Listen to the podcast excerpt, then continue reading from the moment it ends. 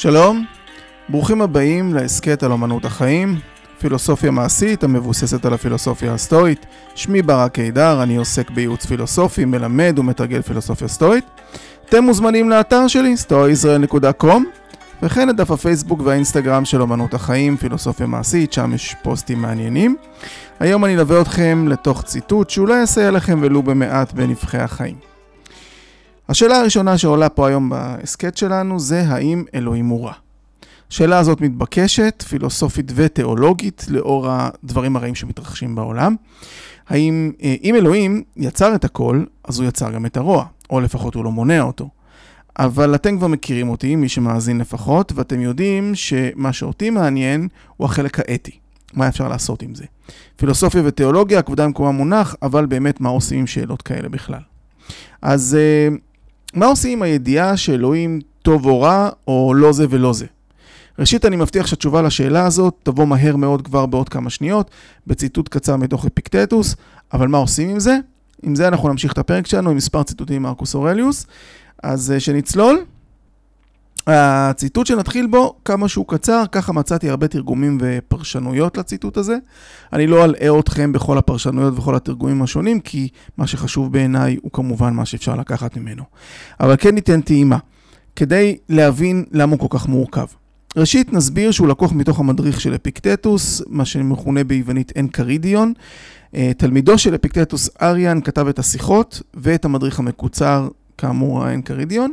יש 4 ספרים בשיחות של אפיקטטוס ומתוכם נגזר התקציר, אבל במקור כנראה היו 8 ספרים לשיחות של אפיקטטוס, אבל אלינו הגיעו לאורך השנים רק 4. אז אולי אם היה לנו את כל 8, היינו מבינים טוב יותר גם את המשפט שאני כרגע הולך לצטט, ולא היינו צריכים לפנות לכל מיני פרשנות ותרגומים שונים. אבל אני אקריא את הציטוט משני תרגומים שונים בעברית, משני תרגומים עבריים שונים. המשפט הולך כך: כשם שאיננו מציבים מטרה כדי להחטיאה, כך טבעו של הרע אינו נוצר ביקום. זה פרק כ"ז במדריך, מתוך התרגום העדכני ביותר של אברהם מרואטי. פרופסור נתן שפיגל ז"ל תרגם את המשפט כך: כשם שאין מציבים מטרה על מנת להחטיאה, כך אין טבע הרע קיים בעולם. אני יודע שאחרי שהקראתי את שתי המשפטים האלה, קשה לשמוע את ההבדל ככה, ואני אסביר את ההבדל ממש בקצרה. ראשית, החלק הראשון של המשפט די מוסכם. לא מציבים מטרה כדי להחטיא. דהיינו, כל מי שמציב מטרה מתכוון לפגוע בה. טריוויאלי. ההבדל מצוי בין התרגומים בעברית, בכך שנתן שפיגל תרגם את החלק השני, שטבע הרע לא קיים בכלל בעולם, והרואטי תרגם שטבעו של הרע אינו נוצר ביקום. יקום עולם, אותו דבר בהיבט הזה, שלה אם הוא נוצר או קיים בכלל. נראה שההבדל זניח בין קיום להיווצרות, אבל חשוב לשים לב שאין פה כוונה שהוא נוצר גם במקום אחר. אז ראשית נתייחס להסבר של נתן שפיגל על המשפט הזה. הוא אומר שיש להבין את המשפט הזה כך: הקוסמוס או האל שואף למטרה שהיא הטוב והסדר ההגיוני. ומכאן שאינו יכול לשאוף לדברים המנוגדים למטרה זו. אפשר איפה להסיק מכאן שאין דברים רעים מטבעם, ואין הרע מצוי בטבע. אני זוכר שפעם אחת שאני למדתי פילוסופיה לפני המון שנים, אחד התלמידים שאל את אחד המרצים שאלה שהיא שאלה תיאולוגית במהותה, זה שאם אלוהים הוא כל יכול, האם הוא יכול ליצור אבן שהיא כל כך כבדה שהוא בעצמו לא יכול להרים אותה? והמרצה, כשלא שמע את השאלה הזאת קודם, אני חושב שהוא ענה תשובה שהיא מאוד הולמת למה שאנחנו מדברים פה כרגע, והתשובה שהוא ענה זה שאלוהים לא יכול לעשות משהו בניגוד לטבעו, בניגוד לטבע שלו, וזה גם הנקודה במקרה פה שאנחנו דנים בו היום, וזאת הנקודה פה, שאלוהים או הקוסמוס, זה לא משנה, הטבע, היקום, לא יכול לעשות משהו בניגוד לטבע שלו. ולכן גם אין דברים רעים, הטבע לא מכיל בתוכו רוע. גם באנגלית יש תרגומים רבים, וגם בקרבם הרוב התעסקו בנקודה של מציאות הרוע בעולם או היווצרותו בעולם. ושימו לב שפרופסור שפיגל ז"ל כותב הקוסמוס או האל, בעוד שאפיקטטוס לא מזכיר את האל בהקשר הזה, אבל מותר להניח שאפיקטטוס היה אדם מאמין. אני מציין את הנקודה הזאת כי ההיבט האתי והפיזיקלי יכולים לעבוד פה אם אתם מאמינים ואם אתם לא מאמינים. זה לא משנה כרגע, בטח אם אני רוצה לקחת את זה לכיוון של האתיקה. הפואנטה היא שיש לראות את אלוהים או הטבע כמו הקשת, שלא מציב לעצמו איזשהם מטרות כדי לפספס אותן. לא יוצר שום דבר רק שלעצמו. דהיינו הרוע הוא רק תוצר של פספוס הטוב. התמונה שמישהו מכוון למטרה ומחטיא אותה לא מגיע למטרה אחרת, אלא פשוט מפספס את המטרה אליה הוא מכוון. הרצון כמובן יגיע למקום כלשהו, אבל זה איפשהו מסויג בכך שזה לא המטרה. הרוע אין לו מעמד אוטונומי עצמאי בעולם. המצב זהה בקוסמוס. הכוונת הטבע היא לטוב. הטבע מכוון לטוב. ניתן לסייג את הרוע רק על ידי קביעה שהוא פשוט לא טוב, ולכן אין לו קיום של עצמו. די דומה למה שאומרים בפיזיקה שאין באמת דבר כזה חושך, אלא זה פשוט היעדר אור. דברים אינם ערוכים בצורה כזאת שגורמת להם להתקלקל בהכרח. היקום לא נמצא שם ומחפש הזדמנות לבעוט בך כשאתה למטה. זו לא הדרך שבה דברים מתנהלים בפועל. למעשה, רוב הדברים מסתדרים די טוב. אני מניח שאתם תסכימו, אם תחשבו על זה רגע לעומק. תמיד אפשר למצוא על מה להתעצבן או להתלונן עליו. בעיקר אם הרצונות שלנו גדולים וקשורים לדברים חיצוניים שלא בשליטה שלנו. מזכיר לכם, אתם בטח שמעתם אותי אומר את זה לא מעט. אבל הרוב, יש לנו הרבה דברים שהם בשליטה שלנו. אנחנו יכולים להחליט איך אנחנו רוצים לגשת לעניינים ואיך לראות אותם בכלל. אנחנו יכולים להחליט אם אנחנו רוצים לעבוד על האישיות שלנו, על מבנה הרצונות והסלידה שלנו, מה אנחנו נמנעים, מה הבחירות והדחיות שלנו, נקודות מבט על דברים. כל זה בשליטה שלנו, ולכן זה למעשה מקום די טוב להיות בו היקום הזה. דברים לא מסודרים רק כדי לדפוק אותנו. זה לא איזושהי קונספירציה כמו הדרך שבה אדם פרנואיד חושב שרודפים אותו. כשכל הרמזורים פתאום מתחלפים בכוונה לאדום איך שהוא מתקרב אליהם. למעשה מציעים לנו הזדמנות פז לקחת את מה שיש לנו ולעבוד על זה. ולמעשה כך גם להיות מאושרים. יש עוד הרבה מה לומר על זה, כי זה גרר הרבה פרשנות לאורך הדורות, ובין השאר בגלל המסגור החידתי משהו של המשפט הזה. אבל אני חושב שזו דרך טובה לפרש את זה כשאתה מסתכל, מישהו מסתכל על התפיסה בכללותה, כתפיסה כוללת. ואחד הכישורים הגדולים ביותר של האדם הוא כוח הרצון שלו, יכולת קבלת ההחלטות שלו, המשמעת העצמית שלו, לשנות את עצמו ולשנות דברים ולשנות ולבחור דרך שבו הוא רואה את הדברים כמו שאמרנו. רובנו לא היינו נמצאים במקום שבו אנחנו נמצאים, בלי איזושהי עבודה קשה או יכולת לשנות הנסיבות שלנו. ולכן אנחנו מצפים שהעולם תמיד יגיב בטוב, שיקרה מה שאנחנו רוצים, שדברים פחות או יותר ילכו בדרך שלנו, שכל הרמזורים יהיו ירוקים כשאני מגיע. זו אני חושב הסיבה שכל כך קשה לקבל את הדברים כשאני אומר שאין רוע בפני עצמו, כי כולם רוצים כי כולם חושבים שדברים צריכים להסתדר. ויש דברים שלא מסתדרים. במיוחד שאנחנו צעירים יותר, במיוחד שאם אנחנו שאפתניים ודברים משתבשים לנו. אז קשה לקבל את זה, ואני אפילו מכיר כמה אנשים שנוהגים לומר על אנשים אחרים שהם לא מסתדרים איתם, שהם אנשים רעים. זה סוג של תיוג כזה שהוא נורא צר בחשיבה. ולקבל דברים זה קשה, לקבל דברים שאני לא כמו שאני רוצה אותם זה קשה לקבל. לקבל את המציאות זה קשה. לא רק קשה כי זה אומר לסבול דברים שאנחנו לא אוהבים, אלא כי זה מרגיש כמו איזושהי חולשה. כאילו, מה אני אמור לעשות? פשוט את הדברים מתרחש? פשוט לוותר? יש כאלה שיגידו כן, יש כאלה שיגידו לא. בואו נתקדם ונראה מה מרקוס אומר לנו. זו אמונה שגויה ומזיקה קודם כל, שדברים חייבים להיות כמו שאנחנו רוצים שהם יהיו. או חייבים להיות כמו שציפינו. וזה מונע גם משהו חיוני באמת, לעבוד עם מה שבאמת יש לעבוד איתו. יש משפט שמיוחס לפסיכולוג יונג, אני לא בטוח שהוא אמר אותו באמת, אבל הוא כן עונה על תמצית של התפיסה, שהמשפט הולך, that which one resist, persist. בתרגום חופשי שלי, מה שאדם מתנגד לו, מקבל תוקף ומתמיד. that which one resist, persist. בהרחבה, יונג דיבר על כך שבתקופת הנאורים בעיקר, אנחנו פוגשים בכל מיני מקרים עם תכונה אחת מסוימת, בכל המקרים שיש תכונה אחת מסוימת, איזשהו מאפיין שפחות או יותר נצמד לרמת התודעה של הילדות.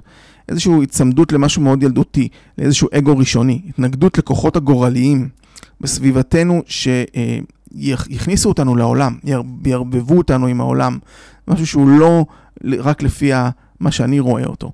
משהו בנו מבקש להישאר ילד, להיות לא מודע או לכל יותר מודע רק לאגו שלי עצמי. לדחות כל דבר שהוא זר, או להכפיף את הזר הזה לרצון שלנו, לא לעשות כלום או לפנק את התשוקה שלנו לאיזשהו תענוג או כוח. בכל זה יש איזשהו משהו כמו מאינרציה של חומר. זה התמדה במצב קודם שטווח התודעה שלו קטן יותר. שכן כאן האדם הוא עומד בפני איזשהו הכרח להכיר ולקבל את מה ששונה ואת מה שמוזר, מה שזר, כחלק מהחיים שלו, כמעין גם אני. מה יקרה לו אם הוא פשוט ישנה את עצמו לאותו גם אני? זאת אומרת שהזר ואני פתאום, שנינו מכילים את אותו דבר, שנינו למעשה באותו עולם. לכאורה זה יאפשר לאגו הקודם להיעלם אל העבר, זה יכול להיות. מי שמגן על עצמו מפני מה שחדש ומוזר, וחוזר אל העבר, לאותו אגו, נופל לאותו מצב נוירוטי כמו אדם שמזדהה עם החדש ובורח מהעבר. וההבדל היחיד הוא שאחד יתנכר מהעבר ושני מהעתיד. באופן עקרוני, שניהם עושים את אותו דבר. הם מחזקים את טווח התודעה הצר שלהם, את אותו ראיית אגו צרה, במקום לנפץ אותו בניגודים שהעולם מביא לנו, ולבנות מצב של תודעה רחב יותר ויותר. אנשים הולכים בדרך מסוימת, אירועים התרחשו כפי שהם מתרחשים. כל אחד הולך בדרך מסוימת, אירועים מתרחשים כמו שהם מתרחשים, פשוט דברים קורים. הרמזורים לא הופכים לאדום רק בגללי. ולא רק זה, זה גם הדברים הקטנים האלה. יורד גשם כשאני בחוץ בלי מטריה, אנשים לא נחמדים, תקלה ברכב, החדשות מבאסות. אז הדברים האלה פשוט מתרחשים. הפתרון לכל זה הוא לא להילחם בזה. ובטח שלא לשרוף אנרגיה על הדברים האלה אין לי יכולת לשנות אותם. That which one resist, persist. זה אם אני נלחם בזה, אז אני מעצים אותו למעשה. וכמו שאפיקטטוס אמר, אל תבקשו שאירועים יקרו כפי שאתם רוצים אותם, אלא תרצו אותם כפי שהם קורים, ואז החיים שלכם יהיו טובים. זה משפט חזק, תנסו רגע לחשוב עליו. אל תבקשו שאירועים יקרו כפי שאתם רוצים אותם, אלא תרצו אותם כפי שהם קורים באמת, והחיים שלכם יהיו טובים. עכשיו, לא חייבים לאהוב את זה כדי לחיות עם מה שקורה. אפשר להשתמש בזה לטובה, כמו שדיברנו בפרקים הקודמים, דיברנו על זה בפרק על החיים כמבחן, ובפרק של איך לחצות את האלפים עם פילים, אבל חשוב לשים לב לזה שזה מתחיל מלראות את זה בבירור ולקבל את זה ללא תנאי. את החלק הזה שדברים מתרחשים בעולם כי הם פשוט מתרחשים. ואז אנחנו מגיעים לנושא היותר משמעותי ועיקרי בפרק שלנו היום, אנחנו מגיעים למונח אמור פאטי. והוא מונח שטבע אותו ניטשה בכלל, אבל הסטואים המודרניים משתמשים בו לתיאור התפיסה הסטואית של אהבת הגורל. מה שניטשה אמר באמור פאטי לא שונה בהרבה מה שאמרו הסטואים, וגם שפינוזה, עליו השלום, קרא לזה אהבת האלוהים השכלית, ואצל הסטואים, אנחנו נתמקד בסטואים, והם מדברים על אהבת הגורל, אהבה למה שקורה. וזה קשה, יהיה להרבה מכם קשה לקבל את זה, אבל אם תחשבו על זה רגע, זה משהו שנותן לנו הרבה הרבה הרבה מאוד שלווה בחיים. לסטואים הייתה איזושהי אנלוגיה לזה. הם טענו שאנחנו כמו כלב שקשור לעגלה שנעה. יש לנו שתי אפשרויות. אנחנו יכולים להיאבק ברעיון המטופש של שליטה, ולנעוץ את הרגליים האחוריות שלנו בקרקע, לאתגר כל צעד ולהיגרר בכוח. או שאנחנו יכולים לצאת לנסיעה, ליהנות ממנה, ולקחת את החופש שלנו במקום שבו הוא באמת מצוי, באמת יש לנו בו חופש. אז הם יכולים להגיד למשל, כדוגמה, אני לא רוצה להצביע בבחירות האלה, כי אין מישהו מהמתמודדים שאני מסכים לחלוטין עם הדעות שלו.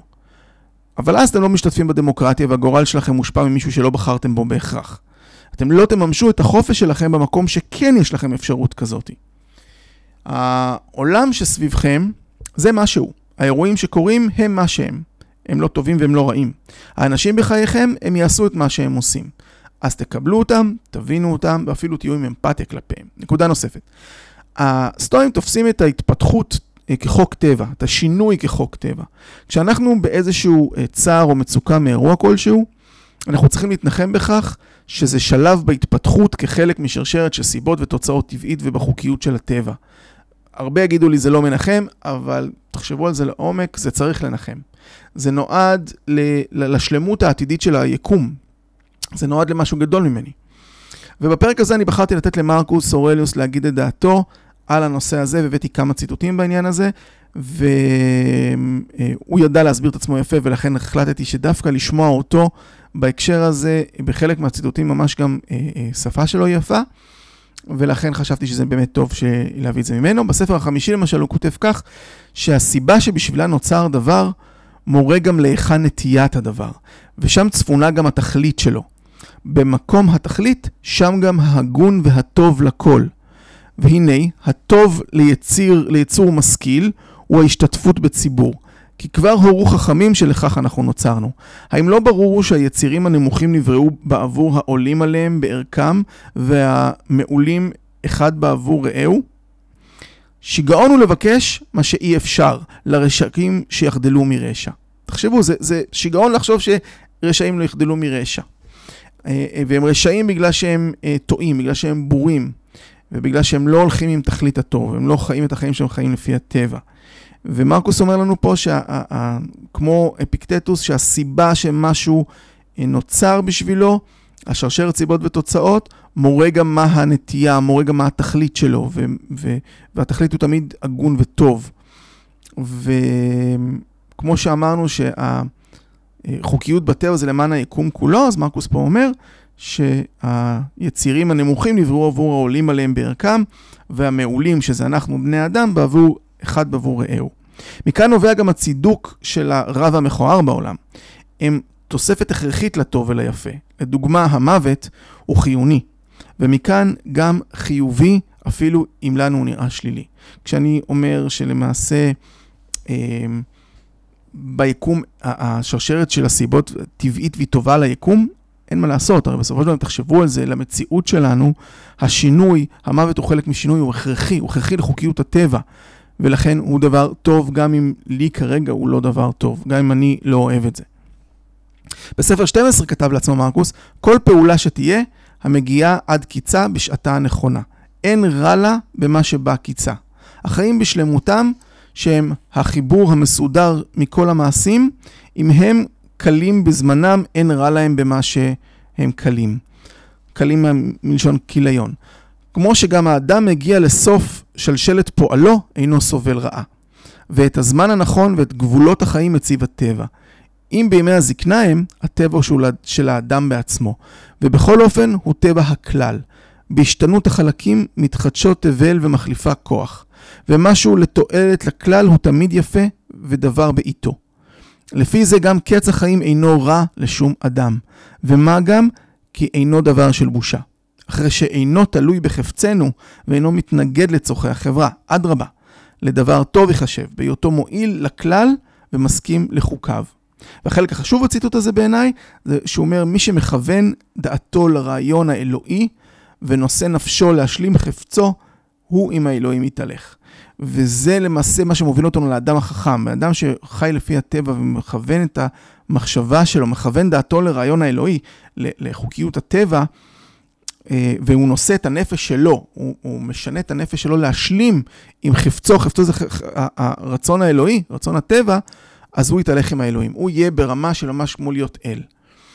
והסטואים באמת האמינו שהאדם, בני אדם והאלים הם למעשה עשויים מאותו חומר, הם אותו דבר. ההבדל היחיד הוא שהאדם צריך לפעול למען להיות כמו האלים, והוא יכול, האדם החכם באמת, שאף אחד מאיתנו לא כזה נראה לי, יכול להגיע לרמת אל. קשה לאנשים לקבל את המוות, וגם קשה להם לקבל את השינוי, כמו שאמרנו, אבל זה חוק טבע ואפילו לטובת הטבע. זה חשוב לראות בזה גם משהו טוב, אפילו אם לא אוהבים את זה. זה מקל, זה עושה את החיים אחרת לגמרי, כשמבינים שזה אפילו דבר טוב, גם אם אנחנו לא אוהבים את זה. גם אדם נבזי, הקיום שלו הכרחי ביקום. אפילו שאני לא אוהב את הנבזיות, ואני אישית לא אוהב נבזיות. קריסיפוס מראשי הסטואה ביוון נתן דוגמה שגם בשירה יש חרוזים פחותי ערך מאחרים, אבל הם מצטרפים כחלקים ליופי המשוקלל של השירה בשלמותה. כן גם הרעות שבעולם, ובייחוד החטאים והעוונות, עוזרים לתכלית של הטבע. וזה אומר שנפש האדם חוטאת כשהיא מתלוננת על מאורעות הטבע.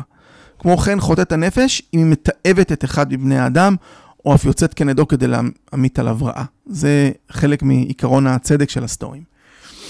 בספר 11 אומר מרקוס ידיד המערכת, הלא דבר מוזר הוא כי דווקא החלק המשכיל אשר בך אינו שר למשמעת, והוא מתרעם על המקום אשר קבעו לו. ובכל זאת הן לא הוטל עליו דבר למסע, זולת מה שהוא לפי טבעו. ובזה הוא מסרב, אם לצד שכנגד הוא מבקש נתיבה. כי כל צעד לפעולת רשע, להוללות, לקצף, ליגון או לפחד, הוא באמת עלבון הטבע. בכל פעם אשר שכלך מתרגז על איזה מקרה, הוא כמו בורח ממעמדו הראוי לו. זה מדהים. כל פעם שאתם מתרגזים, כועסים על איזשהו מקרה, זה השכל שלכם בורח מהמעמד שראוי לו. אותו מעמד של להיות מועל. זאת אומרת שעלינו לקבל באהבה את מה שפוקד אותנו, ולהשלים בשמחה עם מנת חלקנו. כי בכל מתגלה הטוב והאושר, שהם בהישג יד בכל מקום, מעולם ועד עולם. ככה אמר מרקוס. ולא יודע אם שמתם לב, אז זה דומה גם למה שיונג אמר, על בני אדם שלא מקבלים את הזר להם, ובכך הם גם לא מרחיבים את התודעה שלהם. הם נשארים עם האגו הצר. הרחבת התודעה שיונג דיבר עליה, היא באמת להביא את התודעה שלנו ממש לרמה של להכיר את כל היקום, את כל החוקי הטבע שביניהם, ולקבל אותם, ולאהוב אותם. זה השלב הבא. היחס בין טבע העולם וטבעו של הפרט, של האדם, מן הראוי שיחדור אל ליבנו, לאחר שהוא נתפס בדעתנו, אחרי שהבנו אותו. מרקוס אמר לעצמו שאם יש אחדות, סדר והשגחה בטבע, הוא צופה בהערצה ובמנוחת הנפש ובביטחון אל המושל בכל. דהיינו חוקי הטבע והיקום. שימו לב שהוא אומר שזה נותן שלוות נפש, שלווה לנפש. וזה מה שחשוב בתפיסה הזאת, זאת האתיקה בעיניי. זה טיעון מספיק טוב לתרגל את האמור פאטי גם אם הוא עדיין לא סגור אצלכם, תפיסתית, זאת אומרת אם אתם עדיין לא שלמים עם הרעיון, זה סיבה מספיק טובה לנסות לתרגל את זה, כי זה ניתן איזושהי שלווה לנפש. מרקוס גם נותן הצדקות נוספות, כמו למשל שאין לכעוס על המעשים בעולם, הרי הם לא מרגישים בזה. אהבת הגורל הופכת לחוויה של עונג אצל מרקוס, והוא איזושהי פליאה מן העולם. וכתוצאה מהתחושה הזאת של אחדות בעולם, מי שמתרגל, או פילוסוף לצורך העניין, הוא מקבל צורת חשיבה חדשה. הוא מקבל צורת חשיבה של אהבת היקום. ובתוך זה גם הצידוק מהמוות, ותחשבו מכמה רעות משתחררים אם רואים את הצידוק שבמוות, שהוא חלק מן הטבע. אני פעם, למשל, שהייתי רואה סרטי טבע, אני זוכר שכשהייתי קטן הייתי בעד האנטילופה שתברח מהלוויות או מהאריה. והיום כשאני כבר בוגר, אני אומר, טוב, זה הטבע, זה חלק מהעניין. כמו שמרקוס אמר, היצירים הנמוכים יותר נעשו למען נעלים. זה לא אומר שאנחנו צריכים להתייחס אליהם כמו שמתייחסים אליהם היום, אבל ברמה תפיסתית, זה חלק מהטבע. התפיסה הסטואית היא שהכל נשאר בעולם, גם לאחר המוות. אנחנו רק מתחלפים, מתפרקים לחלקים וליסודות שמרכיבים את העולם. וחשוב לציין שהתפיסה הזאת אצל מרקוס היא הבסיס לתורת המידות, לאתיקה ולמוסר. זה לא שהוא רואה באמת שאין בילתה ברמה הפילוסופית והתיאולוגית. ולמרות שאני בטוח שהוא האמין בה, חזר עליה כל כך הרבה בספר שלו. בספר 12 למשל הוא אומר, מה גדול כוחו של האדם? כי רק בו תלוי להימנע מלעשות שום דבר זולת משהו כרצון האלוהים, ולקבל באהבה מה שחלק לו אלוהים. זה נותן עוצמה לאדם, אומר פה מרקוס, הכוח להחליט לבחור בשלוות הנפש ולקבל באהבה את מה שחלק לאלוהים, את הגורל שחלק לנו האלוהים, הגורל או הטבע. בספר 6 הוא אומר, הסתגל לעניינים אשר נפלו בגורלך, ולאנשים אשר הביא המקרה לך לחברה, הראה חיבה באמת ואמונה. בספר 7 הוא אומר, יתרון לאדם לאהוב אף את המועדים בדרכם ואת השונאים אותו. זה יתרון לאדם שאוהב אפילו את מי שמועד בדרכו ותואב את מי ששונא אותו. זה יתרון. לסיום, תהיו סובלניים עם עצמכם, כי ברור שגם מרקוס עצמו היה לו קשה עם זה. והוא התעקש עם עצמו על הדבר הזה. אז גם אני מפספס, גם אתם מפספסים, אבל תהיו סובלניים עם עצמכם ותתאמנו על זה, כי איך אני יודע שלמשל שלמרקוס היה קשה עם זה? הציטוט האחרון, תקשיבו מה הוא אומר בספר העשירי, וזה הולך כך. מתי נפשי תגיעי לכך שתהי טובה, תמימה, יחידה ופשוטה, יותר זכה מהגוף הסובב אותך? מתי תלמדי להתענג על אהבת חסד ונתינה? מתי תגיעי להיות שמחה בחלקך ושבעת רצון, בלי הצטרכות, בלי צער ובלי תשוקה לשום דבר אשר בו רוח חיים או שאין בו רוח חיים? מתי תגיעי לזה שלא תבקשי אושרך בזמן לבלות חלק יותר גדול ממנו או במקום או במדינה רצויה לך או באוויר יותר נעים? ובחברת אנשים מסוגלה ביותר, כי אם תסתפקי במה שיש לך, ותשמחי על מה שנפל בחבלך, ותרגישי כי הכל יש לך, והכל לטובתך, ומתת אלוהים הכל, ולטובתך יינתן לך גם בעתיד, מה שהוא כרצונו ומה שימצא לנכון למען החסד, למען שלמות החיים, למען הטוב והצדק והיופי, למען היצירה הכללית, ומה שמכונן אותה, וסובבה וגורם אחרי ככלות, כלותה להתחדש ביצירות דומות לה. מתי תגיעי לידי כך שתתרועי עם האלוהים ואנשים מבלי שתהיינה לך תרעומת כנגדם או שימצאו הם בך עוון? התרגום פה הוא של אהרון קמינקה שהיה איש מאמין ולכן גם השימוש במונח אלוהים למשל אצל אברהם ארואטי זה אלים, כי אני מניח שזה גם מה שמרקוס אמר באמת. אבל יש משהו מאוד יפה גם בעיניי בציטוט של קמינקה. אני אישית יותר מעדיף אלים, אבל אנחנו לסיום נמזג את יונג עם מרקוס ונאמר שלקבל את הזר, את השונה, את החיצוני לי, ולאהוב את הגורל, זה להרחיב את התודעה שלנו ולגדול ולצמוח. זה מביא לאושר ולשלוות נפש. אז עד כאן להפעם, תודה שהזנתם, אנחנו נשתמע בפרק הבא אם ירצה הגורל, תאהבו אותו את הגורל, ויהיו בטוב.